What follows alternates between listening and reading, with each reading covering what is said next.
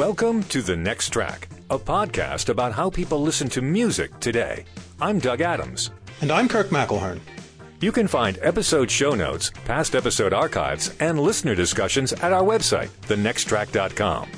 And in between episodes, follow us on Twitter at NextTrackCast.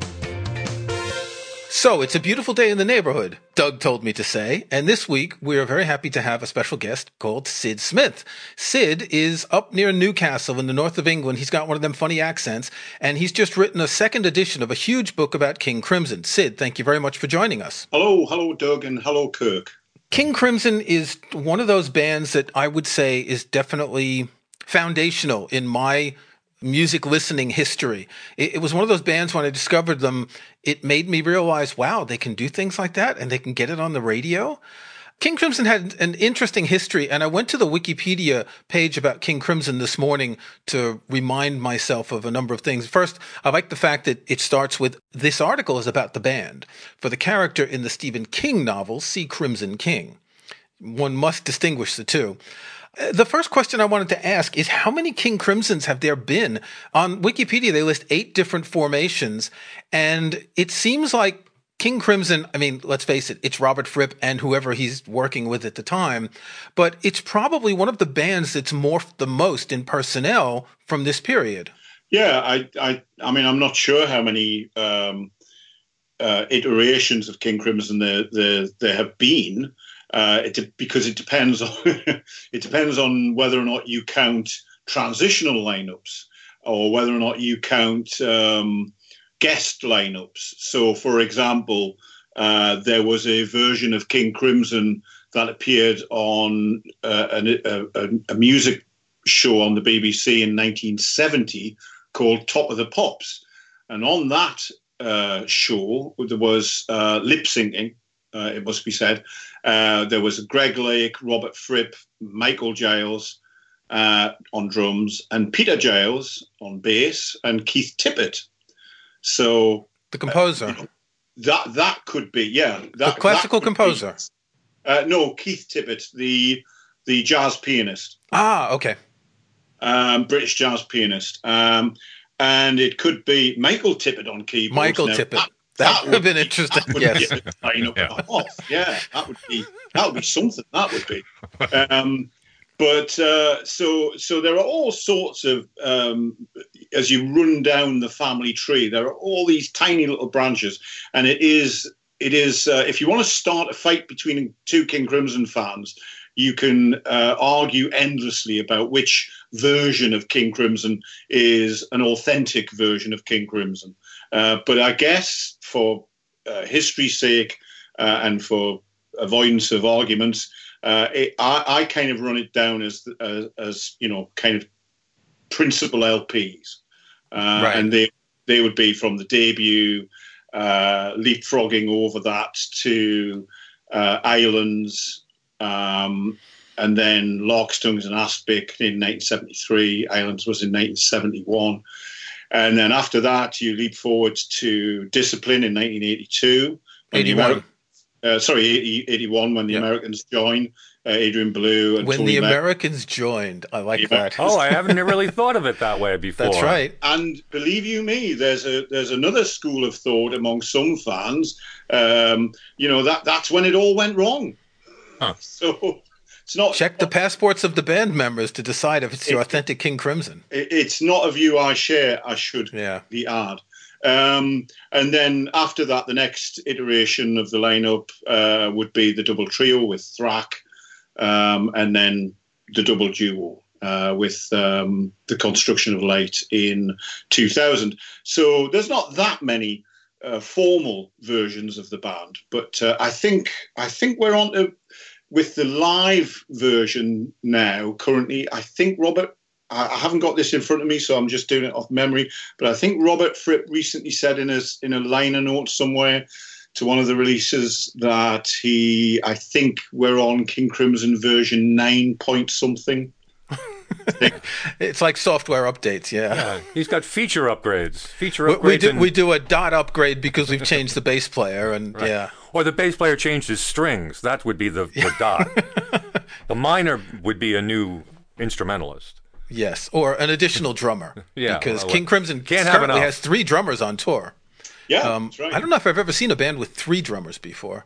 Yeah, it's it's um, it's quite a sight. Um, Works really well. When Rob, Yeah, I've seen some videos. Yeah. Yeah. when Robert announced that there was going to be a new King Crimson in 2013, and announced that there was going to it was going to have three drummers, albeit one of the drummers would also double on keyboards.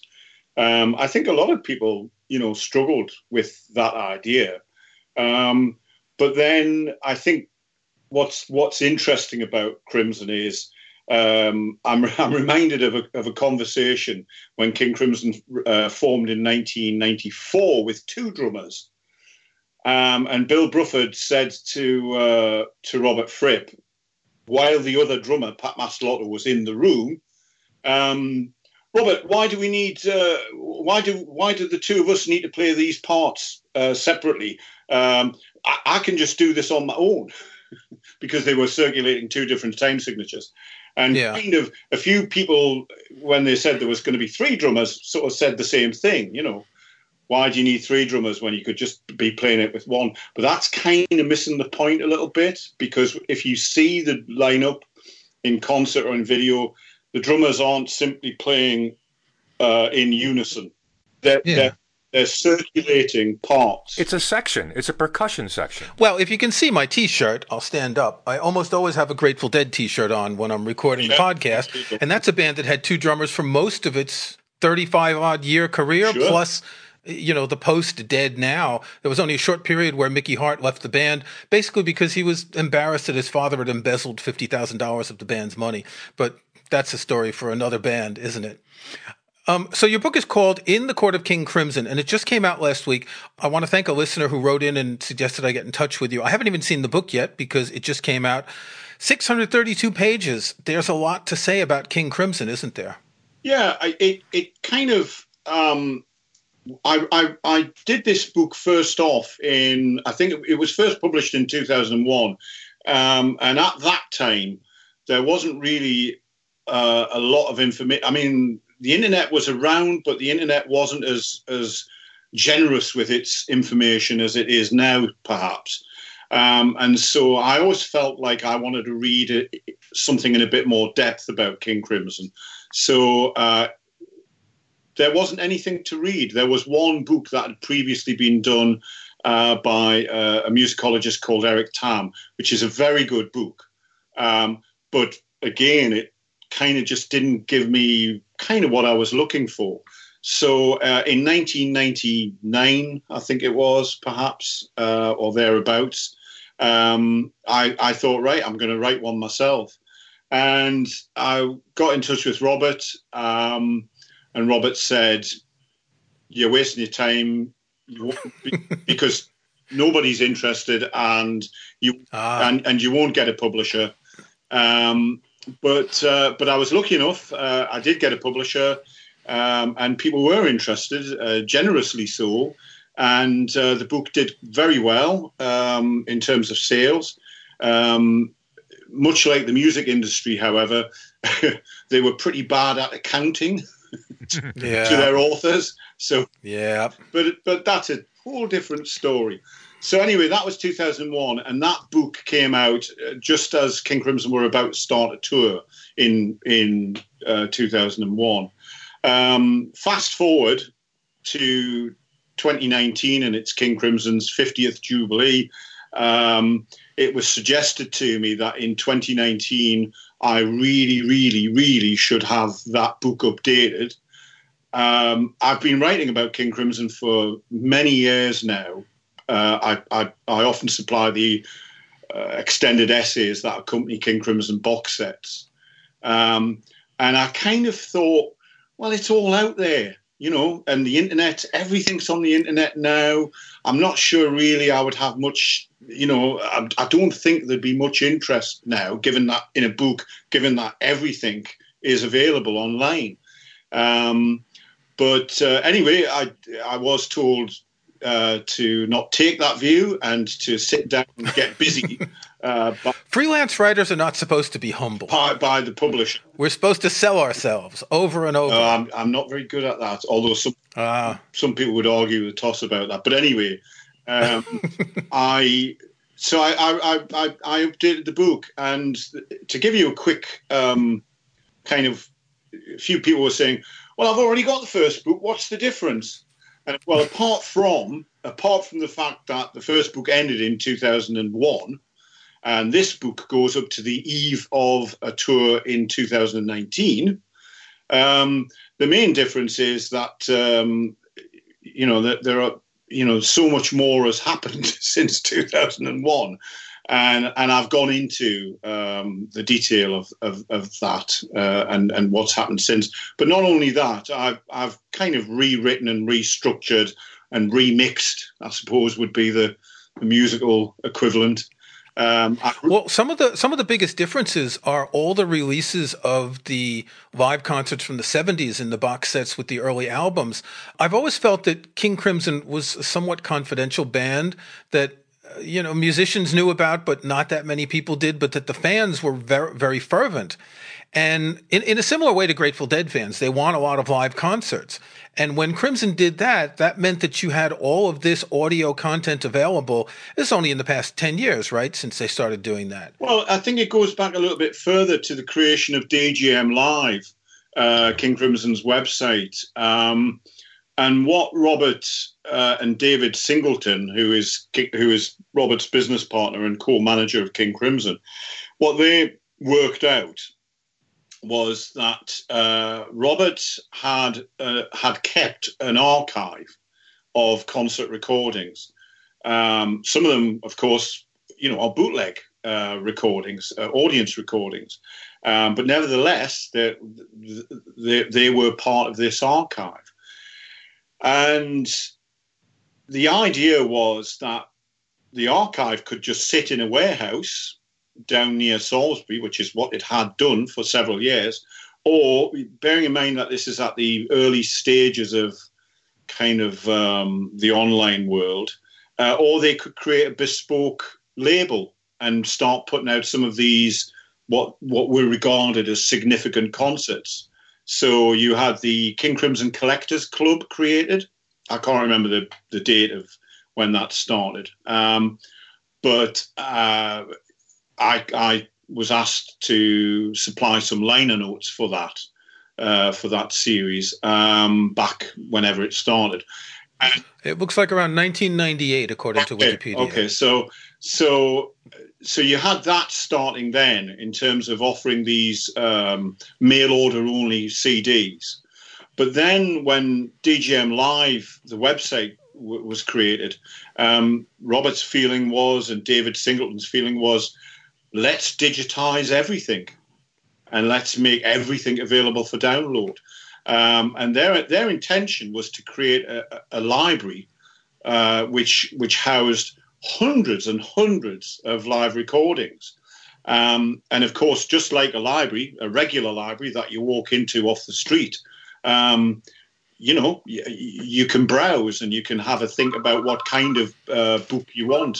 I've purchased some of the live concerts from that site, and uh, the thing that Kirk and I have in common is that we attended a King Crimson concert in 1982 at the Pier in New York City uh, with Adrian Belew and and that version of of King Crimson. We did not know each other at the time, um, but we were there, so I was able to find that concert on the website, and it was recorded by somebody in the audience. Eh, they must have gotten a hold was it? of it. It wasn't a soundboard then. Yeah, it was not a soundboard. It's definitely okay. an audience recording. Yeah. But uh, you know, it's all there it's you know it's all there. I'm sure there are a few people who have done exactly that, um, and I think like the Grateful Dead, which we were talking about earlier on, uh, King Crimson is a band that um, you know kind of inspires real passion uh, amongst its um, hardcore fans um, who want to uh, be able to access you know whatever's there and so the idea of having all this uh, material available is to give people the choice. Um, and it's like when DGM or rather Panegyric do the big box sets that we mentioned earlier. Um, they do these uh, large multi-disc box sets, uh, which allow you to immerse yourself in in a particular period of Crimson history. Um, but if if that's not if that's too much, you know that phrase "when is too much too much," and if that's too much, then we can also do a two disc version, which might give you an edited highlight or, or give you a, and also when cons, when studio albums are remixed into 5.1, it's been very important from day one that the 5.1 mix, which is, if you like, the exclusive part of that purchase, um, especially if you're buying an album that's already been reissued on, on other occasions, it's very important that the 5.1 mix is available in the cheapest option. Yeah. Um, so that, unlike some box sets, mentioning no names, if you want to access the 5.1 mix or some of the exclusive material, then the only way you can do that is is to buy the, the big, big, big box set. With Crimson, yeah. Whereas with Crimson, the, the the the the exclusive stuff is all those live concerts. Yeah, well, it, it, it's it's and and I would say the, the surround sound mixes that Crimson have pioneered uh, over the years uh, of of studio material. Um, often you'll hear fans say, "I don't want the 37 concerts. I just yeah. want the 5.1 mix." And the yeah. great thing is, if you don't want the 30 odd uh, discs of, of live material, and if you just want the 5.1 mix and the new stereo mix, there it is in a two disc format and it'll set you back. I don't know, fifteen pounds or something. You know, yeah, uh, not not a huge amount of money. We've just done the. Uh, I've just written liner notes for the 50th anniversary edition of In the Court of the Crimson King uh, box set. That's a three disc box set with a Blu-ray, um, and I think that's going to set you back uh, with brand new mixes and, and material that's not been previously released before, I think that'll set you back about thirty pounds, um, and that's that's a great.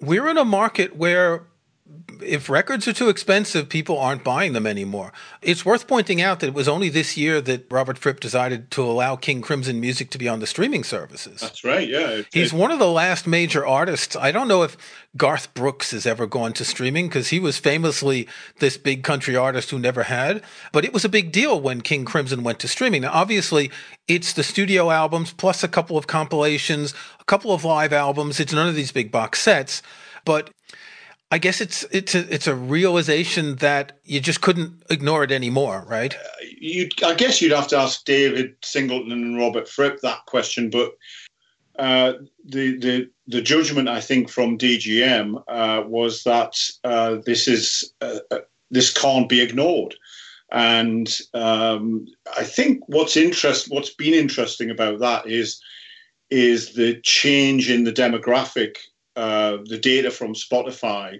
and the other streaming platforms appears to suggest um, that a much younger audience are actually picking up on on King Crimson.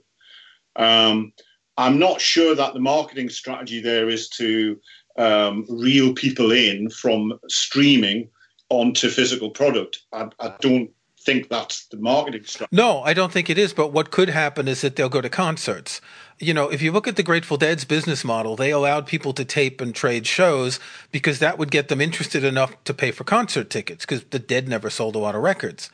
It could be the same idea as long as King Crimson can still tour because there's a limited amount of time, you know, given the age of Robert Fripp.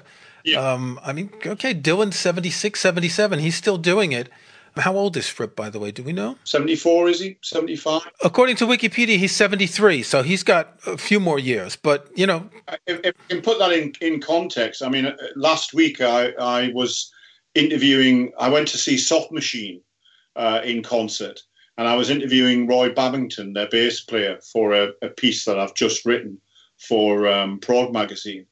And uh, Roy Babbington is 79 and he's 80 this year. Sitting next to Roy Babbington is uh, John Marshall, um, and he's 76 or something like that, or maybe he's 78. I can't remember now. and next to him is the guitarist John Etheridge, uh, and he's 71. so, mm. and and playing wise, their their their chops are great. Yeah, but the the time comes where it's just too difficult.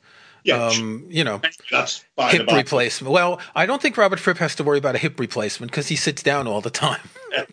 but Mick Jagger and people like that. Let, us talk briefly about the music because the music's what's important. And and I remember the first time I heard "In the Court of the Crimson King," it was like someone kicked me in my cerebellum or something. And what I considered at the time, and and if you look at the first six albums, is the raucous nature of 21st century schizoid man and then the mellow songs that come afterwards. Uh, it, it's just there was this contrast and, and, again through all six albums which to me opened me up to a whole lot of possibilities you know you're, you're, used to a band the beatles they all sounded alike for all you know on an album all the songs sounded alike the rolling stones they're all blues songs and then you hear king crimson it's like six different bands playing six different types of music. Yeah, I, I, I think that's always been a feature of of Crimson. Um, my first exposure, like a lot of people, would be probably through that first album in the court of the Crimson King. But but for me, it was what was interesting was the first time that I saw them in concert, which was in the winter of 1972. And this was a new version of the band, uh, which had yet to record anything um, for uh, the, the Larks, Tongues, in Aspic uh, lineup. Um, and I saw them in the winter of 72. And up until that point, uh, my concert experience had included um, Led Zeppelin, Mountain, Deep Purple, Rory Gallagher, Uriah Heep. Um, it's definitely a trend. There. You know, kind of essentially blues based stuff. Yeah, um, yeah. And I loved it. I mean, I loved all that stuff. You know, mountain, uh, all of that. I, I, it was that's where I was. You know, um, bit of Hawkwind, um, uh, whoever else, and um, and King Crimson. I can safely say, um, when I went to see them in '72, bearing in mind they played for a couple of hours and there was nothing um, on record at that point. This was all totally new music.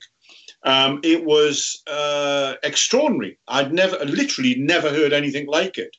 And you mentioned earlier in the conversation um, about King Crimson being a kind of a gateway into other things, and that's exactly right. My first introduction to British jazz would come through um, King Crimson's third studio album, uh, Lizard. Um, the fact that they were using those kinds of textures uh, and those players um, kind of opened me up to things weren't so strange anymore, you know, and, and, and it gave you context. You could say, you could listen to something quite quite wild and out there, and you could say, "Oh, that sounds a bit like King Crimson." Right. You could you could go to Bitches Brew, for example, and it wouldn't be such a shock. And and that connection there is exactly right. That that was uh, I'm that was the connection I made. It reminded me of um, as a child in uh, I saw um, 2001: A Space Odyssey, the, the, Kubrick film. I saw that in 1969, um, and the soundtrack to that film uh, atmospheres um, and uh, uh, the the other pieces by Ligeti. Ligeti. Um, yeah. I mean, I didn't know who I didn't know, but I bought that soundtrack album, or my mother bought it for me for a Christmas present that year, and that album um, in, opened up my ears um, to kind of strange, um, non-obvious sounds and textures. And, and and and much like King Crimson opening up my ears to jazz, for example, um, that album, I'm sure, gave me the kind of the scope to process some, um, you know, kind of atonal music, music with more chromaticism. Yeah, yeah, yeah. M- music without the same kind of rhythmic structures. Yeah. Well, we, you and I were talking the other day um, online about um, the Morton Feldman box set that yeah. this podcast uh, reviewed and discussed recently. Right. So we had Philip Thomas on last week, and after I contacted you, you listened to it. And what's funny is when I invite a guest, I sort through our guest list to say, here's who's been on the show. So I found all the people for prog rock and things like that and send it to you. And then you write back and, oh, uh, Morton Feldman, my favorite release of the year. yeah, yeah, yeah. I, I, I bought it a, a, a, few months ago, and it, it's just a great box set. Yeah. Um, it, it's it's uh, it's on my desk right now. It's never left the desk since yep. I bought it. There's probably more or less every day I, I, will play some of it. I wonder how many people are in the Venn, the central Venn diagram of King Crimson, Morton Feldman fans. Is it is it just you two? You think? I, I think it's. I think I think we are legion. Yes, we're, we're, we're a silent minority, but I, I think, you know, I have a son who's 29 years old and I tried to turn him into a deadhead and it didn't work. And he's grown up with Coldplay and Madonna, but then he started exploring his own music and he got into EDM. And then he's found these like, really interesting improvisational artists. He just went to see two Irish punk bands from Dublin, Fontaines DC and Murder Capital, I think they're called. Amazing stuff. Reminds me of like Gang of Four's first album. But on his own, and in part because of streaming, he's been discovering these things. So he can enjoy Morton Feldman and Steve Reich, but he's also into punk and improvisation and you were saying earlier that the streaming services you're getting more young people, and I think those people who are curious will i mean imagine if when we were teenagers we had access to all that music what we could well, have discovered. Imagine imagine a world without king crimson on your streaming service. I mean i think that's what they must have yeah. realized. It's like we're going to become irrelevant if we're not part of, exactly. of the ubiquitousness of streaming. I i i remember um, going back into the 70s so the main source of information you had uh, how how do we listen? To, how did we discover music? How did we make a musical map that was our world? And how you did it was tiny. It was incremental. It was bit by bit. Um, it was slow and it was plodding. Necessarily so because you were limited by income. Um, or at least I was. Um, so, if, for example, I read about Stockhausen, I saw the name Stockhausen name checked in all sorts of interviews an almost weekly basis. So, how in 1971 do I hear Stockhausen? So, how I hear Stockhausen in 1971 and 1972 is I I I find out about him at a library. Uh, and so on. Um, so it's small. Whereas now, you know, yeah, a click, a Google search, a click of a button, and we can hear anything. Now, there's a question to be asked there about um, the depth and the, the, the detail of of of how effectively you can acclimatize that knowledge. One of the great, I remember buying in, it would be 73, um, a, an LP called Worlds Within Worlds by Basil Kirchin. And this was a, effectively a piece of electronic music, um, of tape manipulated music. And the only reason I bought it was uh, Brian Eno's name is is he writes a kind of little kind of buy this album. it's kind of blurb on the back of it. And it was also on the Help label, which was also a cheap label, but it also housed a King Crimson album called Earthbound. Ah. So so you tend to, and it also played home to a, a piece of music by uh, Fripp Eno called No Pussyfooting. Right. So I bought the Basil Kirchin thing kind of because it was in the same stable.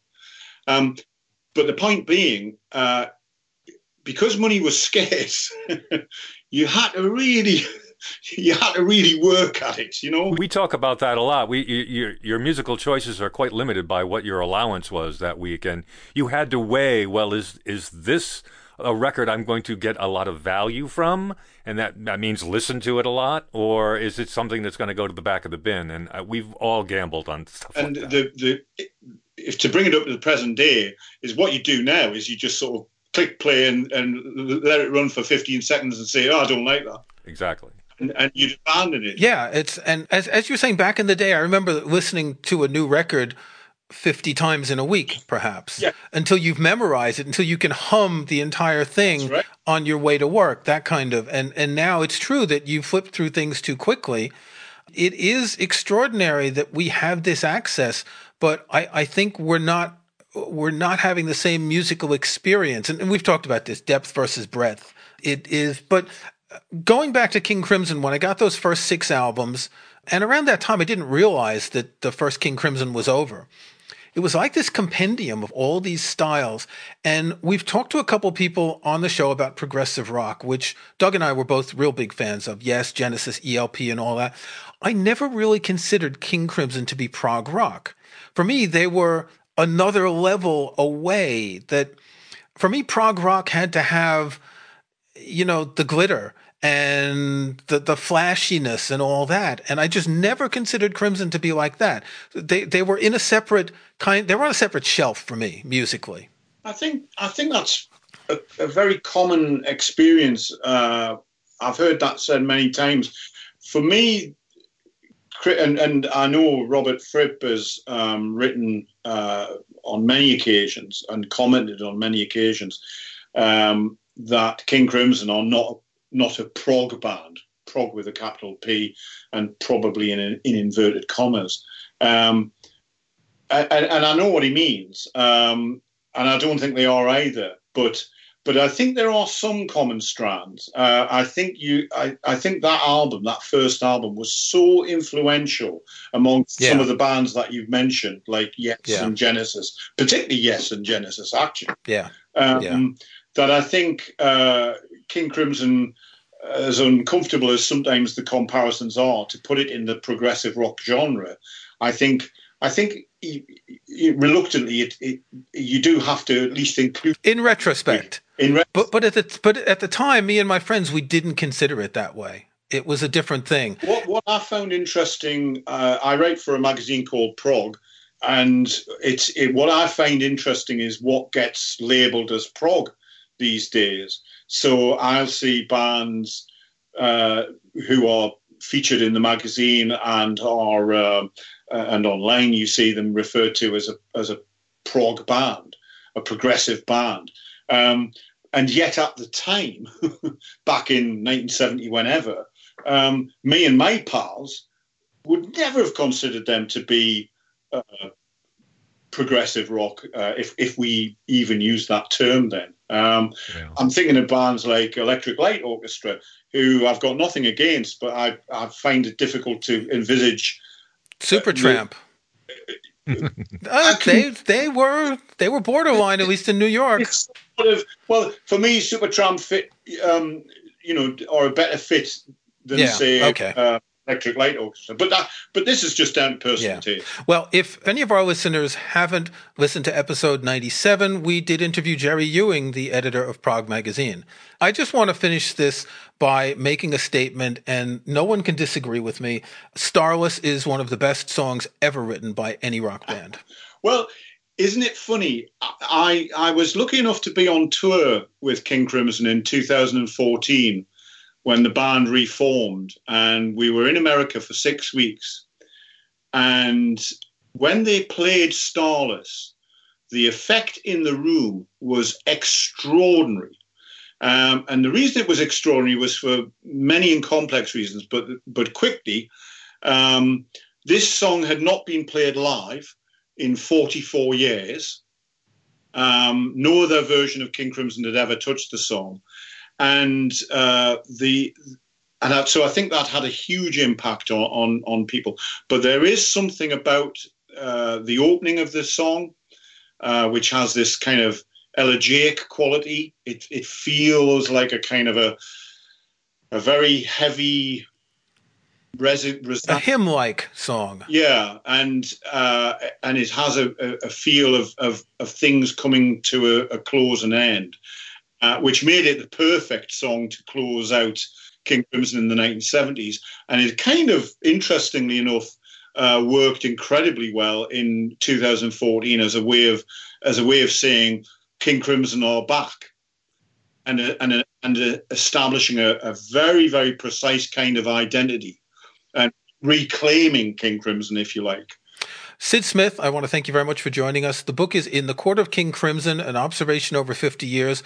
We'll have links to a couple of, we'll, we'll link to Burning Shed because they're selling it. Amazon seems to be out of stock very quickly. And thanks again. This has been wonderful. No, I, I thank you. Uh, thanks for uh, getting in touch, and thank you for putting me on to this podcast, of which I had no idea it was out there.